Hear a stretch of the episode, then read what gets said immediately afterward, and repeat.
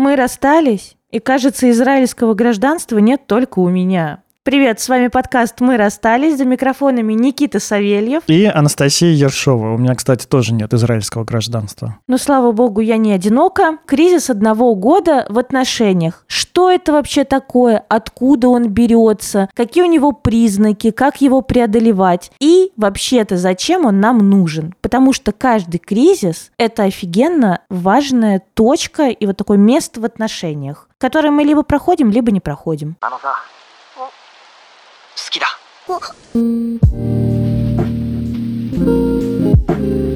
Ты сейчас сказала примерно как 100% мотивационных ораторов. У меня так даже в Инстаграме написано, я мотивационный оратор. Смотри, кризис в отношениях. Вот как понять, что вы в кризисе? Если не брать прям вот какие-то конкретные причины, а обобщить, то можно сказать, что когда вас перестает устраивать отношения, которые у вас есть, но вы еще по-новому как-то не разобрались, как это делать, вот это кризис. Также можно описать еще и жизненные кризисы, экзистенциальные кризисы. Как по-старому не хочу, как по-новому не знаю. Вот эта вот фраза «кого хочу, не знаю, кого знаю, не хочу» идеально описывает кризисную ситуацию. Либо не могу. Я, может быть, и хочу, как по-старому, просто не могу. Обстоятельства не позволяют, как по-старому. Потому что иногда очень хочется, как по-старому. Просто не может. И это тоже кризис. Да, не могу по-старому, кризис не могу не по-новому. только про желание. Такое промежуточное состояние, в котором я не хочу уже как было, но пока еще и не могу по-новому. Мне очень нравятся метафоры, что кризис – это как дверной проем между комнатами. Ты уже как бы выше, и ты вот стоишь в этом проеме. И ты уже и не в той комнате, но и не в новой. Как тамбур между вагонами. Там воняет, как тамбур между там вагонами. нассано, там шумно, там ветрено, там холодно. Давно ты не ездил на поездах, но не во всех уже так. Ладно, но там не нассано и не воняет, но там холодно и шумно. Да, ладно. И безлюдно. Ну, как-то так. И безнадежно. И ключ к следующему вагону ты подбираешь на ходу. И все горит. Старый вагон, из которого ты вышел, уже горит. А новый еще не построили. И ты несешься Москва-Владивосток. Ну, в общем, надеюсь, ребят, мы накидали столько метафор, что вы, наверное, уже даже потеряли нить, э, но зато поняли, что такое кризис. Смотрите, кризис первого года называется так, я не знаю, почему он так называется, но он не, не обязательно должен случиться у вас ровно через 365 дней, как вы предложили друг другу встречаться. Он происходит у кого-то пораньше, у кого-то попозже, например, на это вот первый год, второй год отношений. Это может случиться и через полгода, после того, как вы вместе стали. Он... И через полтора. И через полтора спокойно тоже может. Его не избежать. Вот как хотите, но его не избежать. Так же, как и кризиса трех, пяти, семи, шестнадцати, двадцати пяти. Никаких кризисов не избежать. Можно прийти подготовленными, в плане того, что понимать, что с вами происходит, чего так трясет, почему вот этот вот приятный, самый лучший человек, про которого я так думала, что он приятный и самый лучший, вообще самый подходящий, вдруг стал таким омерзительным и ненавистным.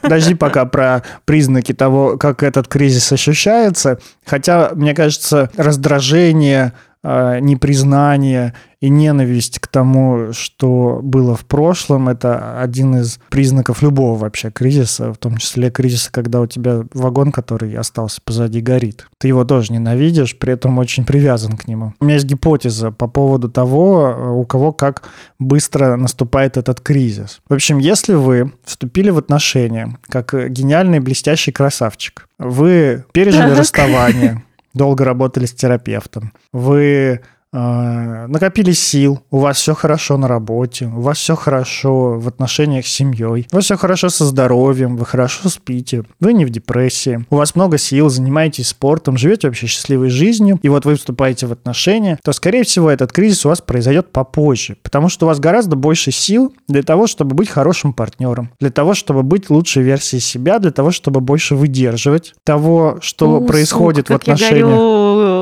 А Ты- если- Ты мне только, только моргни, Никита, когда ты договорил, чтобы я пустилась в разъеб.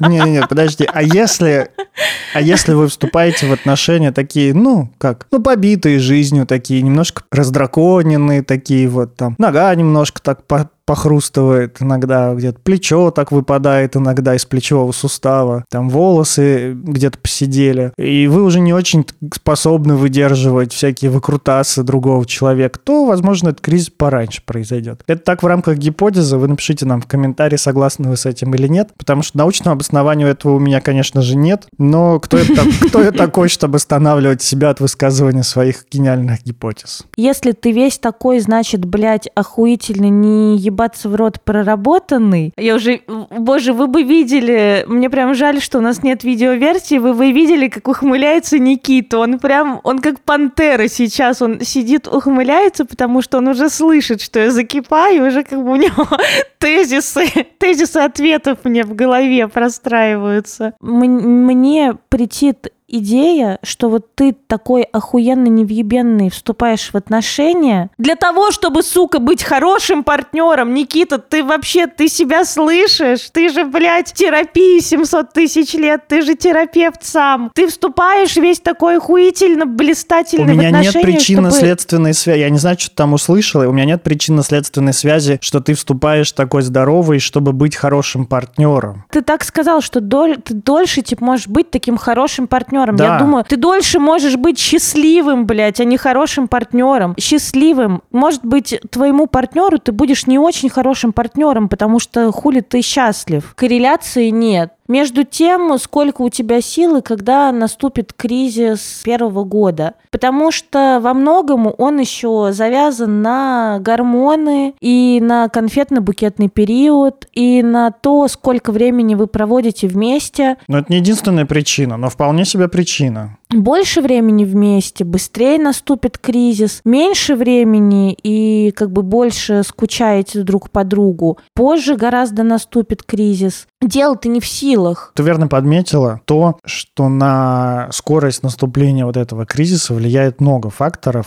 помимо того, сколько сил у каждого из партнеров на выдерживание каких-то там сложностей отношений. Это еще влияет и способность замечать себя и свои чувства, замечать себя и свои желания. Кто-то быстрее начинает замечать себя в этом слиянии и свой дискомфорт в слиянии вот этом вот первоначальном, конфетно-букетном, как, когда вы вместе... Потрахались, поели. Пошли смотреть кино и вообще все вместе, и вам не, не надоедает друг, друг с другом вот это вот все. Да. А некоторые люди, у которых э, сложности с выходом из слияния были в детстве, вполне себе в этом слиянии могут э, находиться очень долго. Кризис первого года — это про двух отдельных людей. Это, наконец-то, расстаться с иллюзиями и познакомиться друг с другом. Типа, осознать, а с кем я вообще в отношениях. Потому что э, ждать от себя адекватности в вот как бы на первоначальных этапах адекватности, осознанности, что я, значит, буду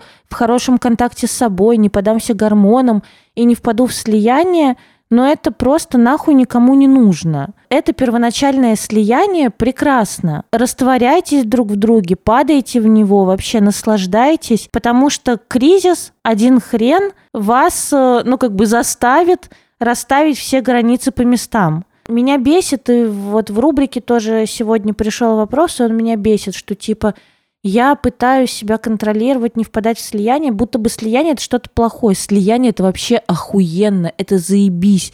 Это сильно повышает уровень безопасности, это сильно повышает уровень такой долюбленности, счастья, эндорфинчики все, окситоцинчик. Все там, в слиянии. Слияние это просто заебись. Проблемы начинаются там, где я не могу выходить из слияния. Теряю свободу. Где да. не происходит отдаление, где я замираю в этом слиянии. Свобода быть в слиянии и не быть в слиянии. Свобода быть да. самим собой, замечать себя, и при этом свобода еще и входить в это слияние. С удовольствием. И кайфовать там, и, в общем, правда, получать удовольствие. И от э, отдельности собственной, и самодостаточности и от этого слияния, когда правда вот мы вместе, и кажется, что ну, это лучшее вообще, что может происходить в моей жизни, вот это вот мы вместе. По сути, преодоление кризиса первого года – это обретение вот этой вот свободы, сливаться и отдаляться, быть отдельным и быть вместе. Вот это вот как бы итог пережитого кризиса первого года. А вторая часть этого кризиса, ну вот дополнительный еще момент этого кризиса, это заметить своего партнера как отдельного человека, как живого человека со своими особенностями, ограничениями, а, желаниями, границами и так далее. Это опять все звучит так, что типа вы слились, слиплись, как вот переваренные пельмени или остывшие эти, ой, переваренные макароны или остывшие пельмени, и все типа говно жопа. А на самом деле это не выход из слияния, это вот как раз обретение свободы отдаляться и приближаться. Это выстраивание вашего вот парного баланса, совместности и отдельности. Я думаю, что в начале вот этого кризиса первого года, это правда про отдирание себя как одной пельмени над другой, а вот этот вот процесс обретения свободы, приближаться и отдаляться, это такой долгий процесс, который может продлиться вообще несколько лет в отношениях, особенно если люди не, ну, участники этих отношений не умеют разговаривать, не, там, не в терапии, не в парной терапии, и нет у них способов коммуникации.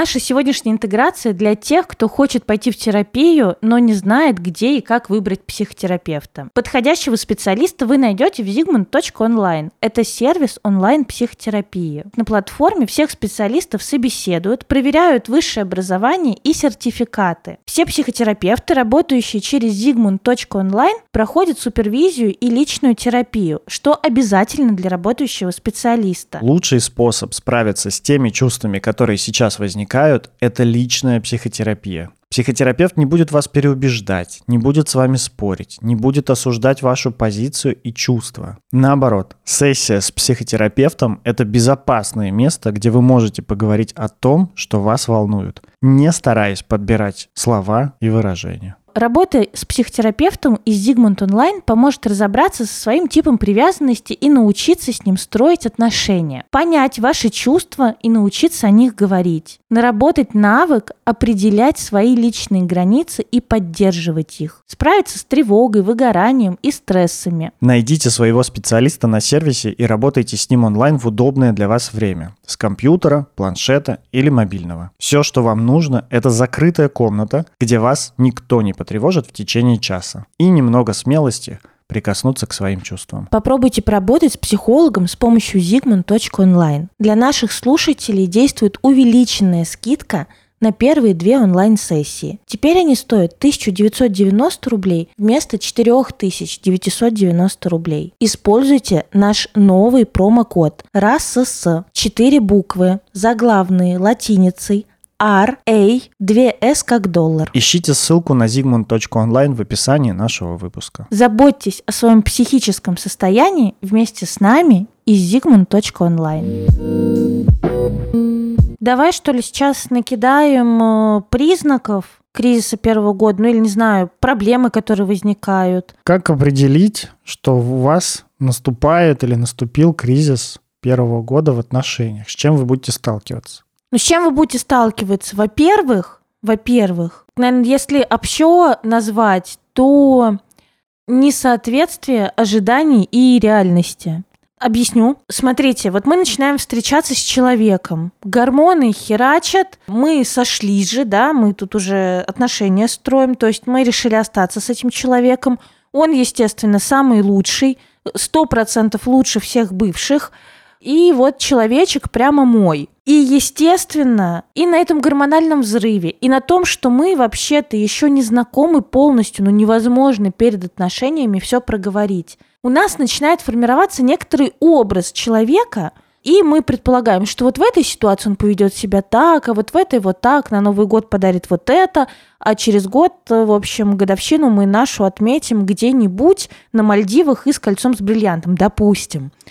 Э, но, может быть, поскромнее какие-то ожидания, но все равно ожидания у нас есть.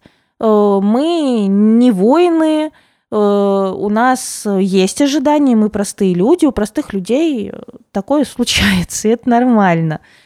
Так вот, к окончанию там первого года, да, ну вообще начиная, наверное, с полугода, мы вдруг, уже повстречавшись с несколькими там какими-то ситуациями, в которых мы, например, ожидали чего-то одного, а человек такой, ну, блядь, вот так я себя веду, э, начинаем как бы немножко разочаровываться.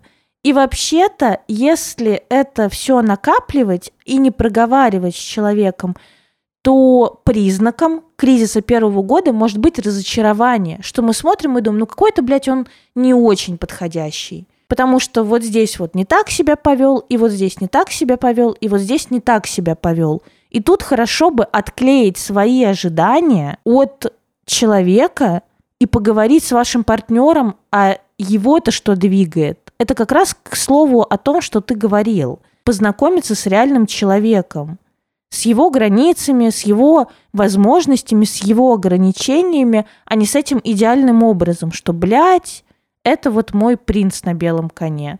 А принц оказывается не на коне, блядь, а пешком на самокате.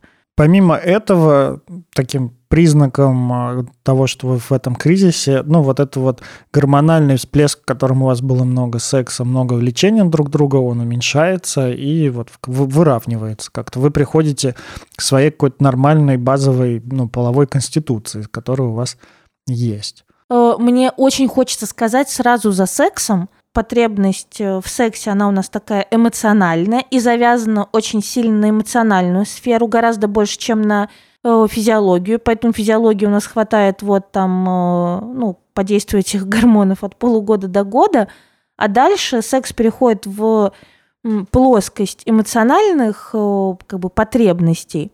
И тут вот как раз секса может становиться меньше, с одной стороны, потому что гормональный всплеск закончился, с другой стороны, потому что усталость от партнера накопилась, и ну, для того, чтобы это сексуальный интерес, сексуальное возбуждение возникло, очень важно проходить этап отдаления. Больше есть, не ну, хочется быть так, так много вместе.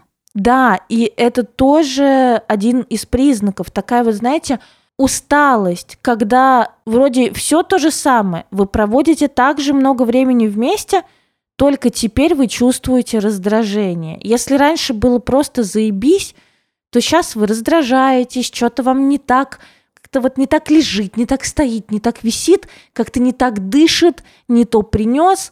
И, в общем, правда, это может быть такое неконтролируемое и, самое главное, очень неожиданное раздражение. Просто я хожу какой-то дерганый. Если вы ловите себя на, на отвращении и на раздраженности, скорее всего, это признак того, что вам многовато. Еще признаком может быть э, то, что партнер к вам уже относится не так, как относился раньше. Не с такой же влюбленностью. У него не горят такие так глаза, как раньше. Он не дарит вам каждый день 101 розу. Он не возит вас на девятки в Чайхану. И, ну, пообщаться там со всеми. Он чаще начал уезжать э, с братьями поговорить по делам, там делишки обкашлять. И просто внимание становится меньше от партнера, ну и само это внимание уже не такое, ну, как вот в кино, как в сериалах. Пристальное, не такое пристальное. Не такое с, с кучей, там, не знаю, любви в глазах, э, интереса, да, вот, вот такого вот. А это как продолжение предыдущего пункта партнер становится обыденностью и для вас, и вы для него. Правда, с этими нарциссическими такими абьюзивными качелями, вот эти там типа ближе, дальше, я охладел, я потеплел. Э, не путайте, пожалуйста, это не про то, что вас э, типа морозят. Это про то, что, знаете, уже вот про такую уверенность, что мы вместе и мы друг у друга есть. И вот на этом, что мы друг у друга есть, правда, условно там мы не завоевываем друг друга. Э, ну, на начальном этапе же нам всем свойственно быть типа лучшей версией себя. Я такой, ну, у меня много сил, у меня много энергии, да, вот как бы я лучшая версия себя, и две лучшие версии себя встречаются, вступают в отношения. Так вот, э, к кризису первого года мы такие, так, а, ну, то есть, блядь, вот он со мной, о, она со мной, можно немножко подрасслабиться. То есть можно уже не втягивать живот все свидание, так его немножечко отпустить. Э, и можно не дарить каждый день 101 розу и не возить на девятки в чайхану, она все равно со мной. То есть это вообще-то хорошее тоже чувство. Привязанность. Это уверенность. Уверенность, да, безопасность и привязанность. Уверенности, что мы вместе, и привязанность такой же крепкой. Но если ваша самооценка э, опиралась на то количество внимания и те ухаживания, которые были на начальном этапе, то тут, конечно, может быть очень много ярости и недовольства своим партнером, что какого ебаного хуя? Я что, поправилась? Э, там, я не знаю, я что, стал менее любимым? Почему изменилось вот это вот внимание? Еще большую роль играет здесь бытовуха, включает в себя и финансовые вопросы, и бытовые привычки, какие-то биоритмы. Если вы живете вместе, это гораздо больше влияет. Но даже если вы не живете вместе, бытовуха все равно у вас есть. Куда-то вы ходите, где-то вы занимаетесь сексом, там как-то где-то вы проводите время. И то, как вы проводите там, тоже и как может... ты проводите время, кто-то платит, кто-то не платит, как оно все устроено, ну типа э, правила. То есть бытовуху можно типа бытовуха равно типа правила игры. Ну, типа, как все устроено в отношениях. Устройство такое внутреннее. Если вначале у вас достаточно сил, чтобы не обращать, например, на это внимание, ну, просто недостаточно, недостаточно чувствительности к себе в виду вот этого вот сладкого слияния, того, что вам вместе хорошо, но вы не очень замечаете, что вам на самом деле не очень нравится платить всегда за вас обоих. Или что вы постоянно, вам приходится выгонять больного дедушку из квартиры, чтобы заняться сексом. Это такое прозрение, что есть не только вот эти вот поцелуи под луной, прогулки, правда, какая-то бешеная страсть. Особенно, знаешь, когда отношения начинаются э, весной, а, то как раз примерно к первому снегу, к холодам, ты уже потихонечку начинаешь выходить из этого слияния, такой, типа, ну, как-то в парке уже не очень целоваться. Да подожди, блядь, зачем сбил меня? Я думала, что ты хочешь сказать важное, это смешное. Чисто стартуем новый тред. Как вы думаете, когда, в какое время года, в какой месяц лучше всего вступать в отношения? И почему? Ну, по сути, вообще-то можно сказать, что это такое прозрение. То есть ты вдруг понимаешь, как бы к этому кризису, что отношения это не только э, звезды, прогулки, держание за руку, свидание, бешеный секс, романтика, ухаживание, но и еще что-то. Ну, э, Кому-то еще это... надо платить коммуналку и убираться под, под раковиной. Ну, условно, типа, это отдельный человек, у которого еще помимо ваших охуительных совместных планов есть какие-то свои, свои амбиции – у тебя тоже вдруг ты так вспоминаешь отдаленно, что, блядь, а у меня что же там свои планы вообще-то были на жизнь, как их вписать в отношения, как, ну, типа, а как мы будем дальше их строить отношения, съезжаться, не съезжаться. Ну, то есть за вот этой вот уверенностью и пониманием, что мы вместе, стоит очень много вопросов, которые после первого года отношений приходится решать. Сейчас мы скажем про эти про эти вопросы я завершу тогда вот эти вот проблемы, с которыми сталкиваются люди на кризисе первого года в отношениях, а, усугубляет вот это все положение и приближает момент, когда вы начинаете задумываться о ваших отношениях в первый раз, если у вас копятся, во-первых, неудовлетворенные какие-то потребности и желания, которые вы не можете закрыть в своих отношениях, и не дай бог еще у вас копятся невысказанные обиды, недовольство, злость какая-то. То есть нет э, возможности обсуждать свои чувства, э, желания, нежелания, нехватку чего-то. Если Бог терпел и вам велел, как бы, то, скорее всего, у вас проблемы начнутся раньше, чем у других. Раньше, чем Проблем-то у, у всех будут. Просто если вы терпите, то, скорее всего, они начнутся раньше. Хотя, если вы терпите, то, может быть, и позже. В зависимости от того, как, как много вы можете терпеть. Тут, знаешь, как бы у вас начнутся раньше, у у партнера позже, но серьезнее. Но за, да, но за, за ваш счет. Ну да.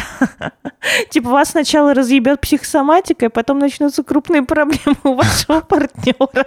Поэтому, Он пойдет деньги собирать на лечение. Да, пожалуйста, не терпите так сильно. В общем, а, кризис первого года сводится, грубо говоря, к двум с половиной вопросам. Почему говорю два с половиной? Потому что третий вопрос, он такой э, начинается и на первом вот этом кризисе, а больше всего он поднимается на следующем кризисе, где-то вот через три года после начала отношений. Это для тех, кто прошел этот этап, этого босса. Да, это так, за тизер следующего босса. Он такой, знаешь, он на первой схватке вышел немножко так, дал тебе за трещину такую и ушел. Типа ты его не победил, побеждаешь другого босса. А ты потом поиграл уже, оружие подкачал, как там говорить о своих проблемах научился, о своих недовольствах. Такой приходишь, и вот тебе этот, этот босс выходит уже нормально подраться с тобой. Но поговорим сначала о первом боссе, о первом вопросе таком. Мы спрашиваем себя, хочу ли я быть конкретно в отношениях с этим партнером? Изначально возникает вопрос, кто это, блядь, рядом со мной? Ну, то есть реально такое знакомство настоящее происходит к первому году. Сначала вопрос, кто это, блядь, рядом со мной, а потом хочу ли я быть, хочу ли я быть с этим человеком. Это все схватка с одним и тем же боссом. Просто вопрос, а кто Конечно. это, а кто это рядом со мной, это просто первый суперудар этого босса. Ты как для взрослых рассказываешь, а надо же прям вот как для маленьких, чтобы все было понятно. Ну это как вот представь, вот вы такие шли, шли, шли. У вас была такая обучающая часть вступительная, где все хорошо, вам говорят, прыгните, вы прыгаете, и там, вот, вы молодец, супер, и вот так же в отношениях, там, вам говорят, поцелуйтесь, вы целуетесь, и вот вам куча эндорфинов в подарок, вот вам изумруды накапали ваш баланс какой-то там, значит, и вы такие, вау, тут такая красивая графика, тут такие клевые персонажи, вау, тут можно вот так вот мечом махнуть, О, можно, значит, огонь призвать. Какой там. продуманный сценарий. Да, да, какой охуенный. Это, это значит ваши отношения. Потом в какой-то момент появляется монстр, который, ну так, немножко дает вам пизды. Ну, не сильно, то есть вы не умерли, но вы такие, типа, ничего себе, вот это вот это бывает. Мир оказывается не такой уж и, как сказал э, Сильвестр Сталлоне, какой он, как он там сказал, мир не такой уж приветливый. Ну, что-то такое, в общем. Я, я не знаю. Я твой отец. Вот, вот, понимаю, вот этот вот монолог. Я твой отец. Вот, я держал тебя на руке, ты был вот таким маленьким. Пересмотрите в интернете. О, это, боже мой. это есть. Значит, вы шли и шли, там уже дальше пещеры начинаются. Это вот как раз ваше отвращение, раздражение, это какие-то проблемы, которые мы перечислили. И тут херак с потолка падает огромная жирная тварь, неприятно пахнущая. Это ваш кризис. И такой, ебать, это мой партнер. Это настолько я его ненавижу. Ты жирная, плохо пахнущая тварь. Ну.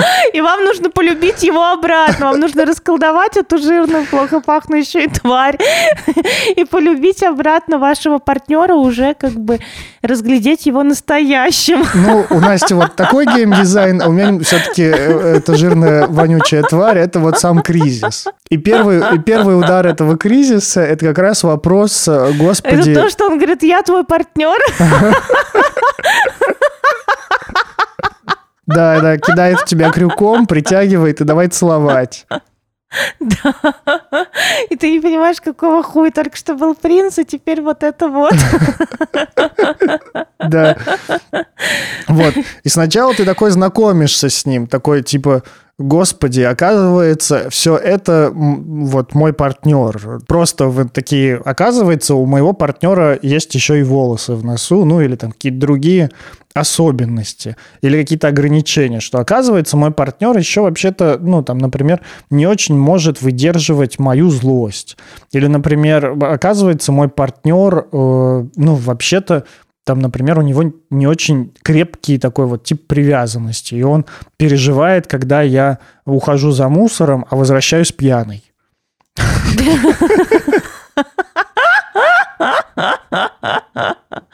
В общем, вы сталкиваетесь с этим. Типа, о господи, моя жена ушла от меня, потому что я паникер. Мне все нормально, навернулась, просто за хлебом выходила. Да. Вот. Как только вы э, разобрались с этим знакомством со своим партнером, э, эта большая вонючая тварь начинает атаковать вас другим вопросом. А хотите ли вы вообще быть с этим партнером в отношениях? И вы такие, ну, вроде да, наверное, нет, не знаю. А что мне ответить? Вы пытаетесь э, уворачиваться от этого вопроса сначала, потому что, ну, надо бы как-то решить. Потом вы дальше думаете, перебираете разные варианты и приходите к чему-то. Ну, причем эти варианты могут еще быть не так, что, типа, вы уворачиваетесь, э, вот это вот то, что Никит сказал, потом такая, почему я должна решать или я должен решать? Э, пусть партнер решит. Э, как начинаете очень пристально смотреть на партнера и типа до него доебываться, что а что дальше? А мы вместе? А мы точно вместе? А вот это вот был сейчас кризис, а мы вот все кризисы переживем.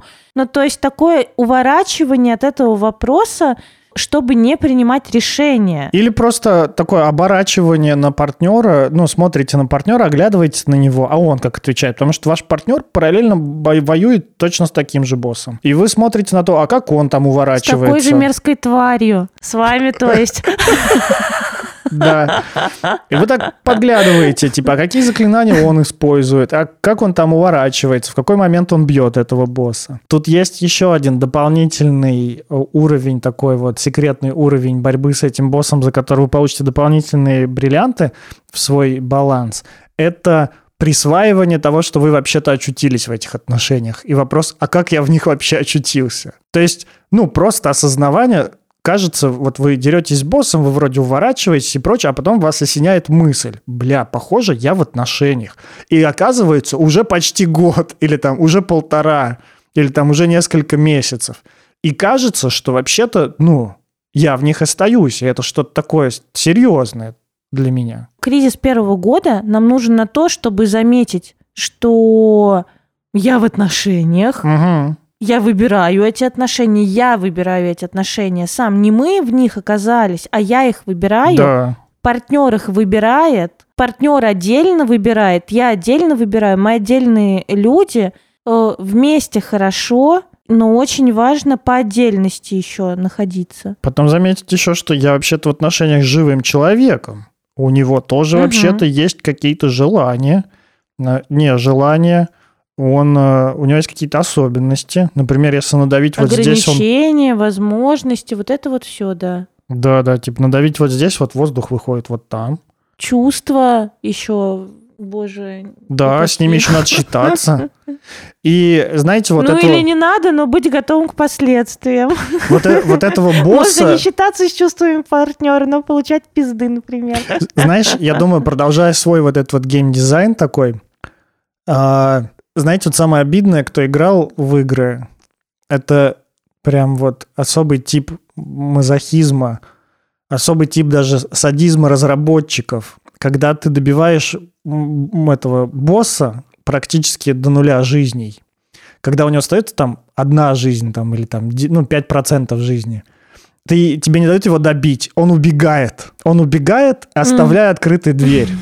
И вот этот, короче, это, это вонючая тварь, убегает от вас, когда вы ответили на эти все вопросы и решили для себя, что да, я готов продолжать дальше вот быть в отношениях с этим живым человеком, оставляя открытой дверь на следующий уровень, и вы бежите дальше, проходите, и, ну, и знаете, что эта тварь вам еще встретится, просто она там эволюционирует, залечит раны, у нее вырастут четвертая голова, не знаю, там она вымахает на 5 метров, и вы встретитесь с ней снова. Но вы к тому времени тоже сами уже прокачаетесь, сделаете себе новый меч и броню. Очень похоже на правду, потому что нельзя сказать, что кризис типа первого года, вот э, если мы вместе уже, например, 4 года или 5 или 8, что кризис первого года пройден. Понимаешь, в чем хуйня? Можно проходить хоть 100 лет, но не сдвинуться с него. Это как вот в терапии, ну, вернее, не в терапии, а э, происходит на этапах развития психики какой-то этап психический не пройден, и человеку может быть 80 лет, но э, как бы условно проблемы, с которыми ему нужно справиться, они как у семилетнего человека или как у 13-летнего человека, да, то есть, ну, по возрастным кризисам. И тут то же самое. Вы можете замести под ковер этот кризис первого года, вообще не разлепляться, не думать, что какой-то есть отдельный человек, не разговаривать, не коммуницировать, не договариваться и не простраивать границы в ваших отношениях, что как бы уместно, что неуместно, кто за что отвечает, кто, значит, как э, действует. Можно этого всего не делать. И много пар вообще этим не озадачиваются и не занимаются. Просто это бесконечный кризис первого года. Когда, ну, типа, что-то заебал, бесит, э, тошнит от него, пожаловалась подругам, побухала, изменила, вернулась домой. Ой, блядь, нет, все-таки мой самый лучший. И вот эти вот бесконечные такие м, мотания, что типа, господи, ненавижу, господи, люблю, э, это правда часто про первый год. Вот про не, не найденные ключики, про не найденные ключики, как, блядь, говорить друг с другом. И кто вообще передо мной? С кем я говорю? Так как выбирать быть в отношениях, выбор быть в отношениях вы делаете каждый раз, вы не делаете, не делаете его один раз и навсегда. Вы каждый день выбираете оставаться в этих отношениях. И партнер вполне себе может вообще-то меняться. И вам надо как-то с этим, и вы тоже будете меняться. И вам, и вашему партнеру надо с этим фактом как-то тоже взаимодействовать, э, потому что это реальность.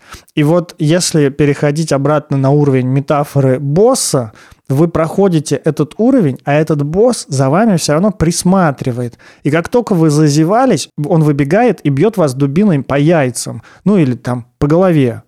Выберите одно. И ваша задача опять увернуться как-то от этого и удачно с ним опять подраться, просто так как вы уже умеете и знаете эту последовательность, это будет, скорее всего, попроще. Но при этом этот босс, он всегда оставляет вас в а, такой бдительности. Напряжение. Не в, напряж... ну, да, в не, не в напряжении, скорее, скорее в бдительности. В том, что вы помните о том, что вы вообще-то каждый день, каждый раз выбираете своего партнера заново. Угу. Ну, или, конечно, каждый день звучит дохуя красиво, типа слова красивые, но ты пидор.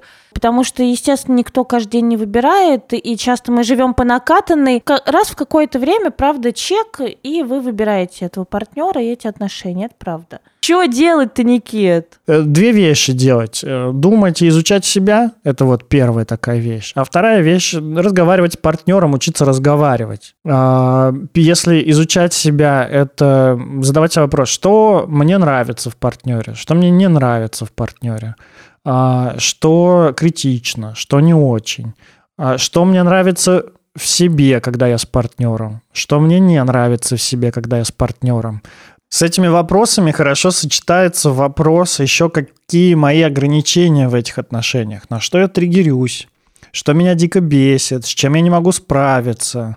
А, и думать об этом, почему я не могу с этим справиться, почему меня это триггерит, и могу ли я с этим поработать, с терапевтом, например. А другой не менее важный вопрос, хочу ли я вообще это проработать, потому что у вас это, может быть, больше нигде в жизни не встречается. Например, вас, вы полюбили, не знаю, там, наркозависимого человека, и вас сильно триггерит от того, что он э, зависимый, от того, что ему хочется употреблять какие-то запрещенные препараты или препараты, которые изменяют его состояние сознания. Вас это дико триггерит или и пугает, например. И вы, с одной стороны, можете пойти к терапевту и поизучать, как вы так впадаете в эффект от этого, а можете сказать, ну, я просто никогда не буду встречаться с наркозависимыми, и это не очень-то для меня критично, а, я хочу встречаться с другими людьми, и не прорабатывайте это. Вот такой вот момент э, про ограничения тоже стоит рассматривать. И э, последнее, наверное, вот в этом изучении себя, это какие потребности я не закрываю в этих отношениях, и могу ли я как-то их закрывать э, где-то еще. Слияние это же по сути такое наше очень э, младенческое чувство, вот это вот э, первичное слияние с матерью, чувство безопасности. Я почему говорю, что чувство безопасности укрепляется в, ну, ощущение безопасности мира укрепляется в слиянии. Это, э, но потом вообще-то даже дальше по этапам развития оказывается, что мать не может выполнять, ой, вернее, удовлетворять все наши потребности. Это она в младенчестве удовлетворяет все наши потребности, а дальше не может. И тут вопрос не то, что э, могу ли я э, удовлетворить где-то в другом месте, а как все мои потребности я могу удовлетворять, потому что отношения, ну и э, какие потребности закрывают отношения, потому что априори отношения не могут закрывать всех потребностей. Поэтому тут э, вопрос скорее понять, э, для чего мне эти отношения, что я ими закрываю, какие эмоциональные потребности, и что делать с другими, и где я закрываю остальные. Вот так. Замечание себя, да. И партнера своего отдельно. Вышел из слияния, заметил себя отдельным, и заметил партнера отдельным. И еще научился говорить об этом, обсуждать. Типа, нихуя себе, посмотри, ты отдельный. Все, этого достаточно. И вторым пунктом хорошо бы научиться разговаривать об этой отдельности. Хорошо бы научиться вот так вот говорить, сидеть, смотри, ты такой похоже. Ну, вернее, даже так. Ты вот кажешься таким, а ты правда такой? И другой такой, ни хрена себе, я что, правда такой? дай подумаю. Подумал и такой, ну и да, вот я такой. Или нет, я вот такой. И ты говоришь про себя, а я вот такой.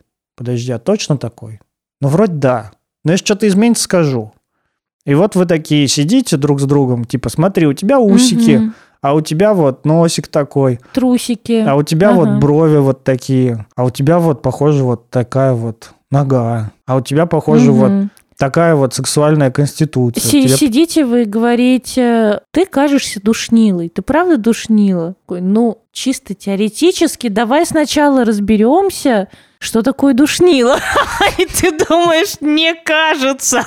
Я думаю, кризис первого года в отношениях может пугать людей сам факт того, что влюбленность проходит, сам факт того, что вы встречаетесь с другим человеком, как с реальным каким-то человеком, с его особенностями, с тем, что он вообще-то отдельный, это может быть чем-то достаточно пугающим, потому что вообще-то очень приятно быть влюбленным, очень приятно быть гормонально захваченным, даже если у вас там какие-то вы отыгрываете свои там игры и прочее. И вот тем, кто, наверное, боится вот этого первого года, кризиса первого года отношений, я бы сказал, вот следующее. Вы правда можете в этом кризисе решить, что вы не хотите быть больше в этих отношениях. Ну, конкретно с этим человеком. Вы правда можете расстаться, и это нормально.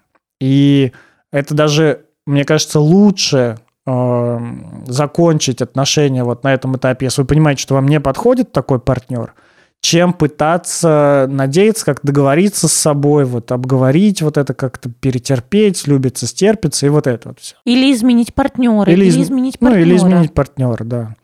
И важный еще момент для меня такой, э, даже если вы разочаруетесь в своем партнере по итогу этого кризиса первого года, это не обесценивает те чувства, и те приятные моменты, те классные, счастливые, какие-то гормональные вот эти вот вещи, которые между вами были за э, этот первый год, это никак, никак не обесценивает. Это, это ваш опыт, он у вас был, и ну, как-то это не значит, что отношения были напрасными. Ты так говоришь, даже если вы разочаруетесь. Ребят, вы разочаруетесь, и вот э, если вы примете решение расстаться, разочаровавшись, то дальше слушай то, что говорил Никита вот до этого. А если вы э, разочаруетесь, но найдете как бы новое очарование в реальном человеке, который перед вами, то и заебись, отношения продолжатся и углубятся. Но вообще-то вот то, что ты говоришь про вот эти вот э, гормональные классные штуки, правда же есть вот эта вот такая окситоциновая, эндорфиновая наркомания. Ну, как, блин, не, не буду, наверное, сыпать такими э, терминами. Ну, зависимость вот от этой влюбленности. И правда, э, часто мы при первых сложностях, особенно сейчас, когда мир стал намного свободнее, и мы правда качаемся вот в эту сторону «слушай себя, ты рыды», там делай э, только то, что в кайф, то, что не в кайф, не делай. И вообще-то это, ну, такая, такой вектор развития общества, такая вот качель может э, поощрять вот эту вот эмоциональную зависимость вот от таких гормональных всплесков.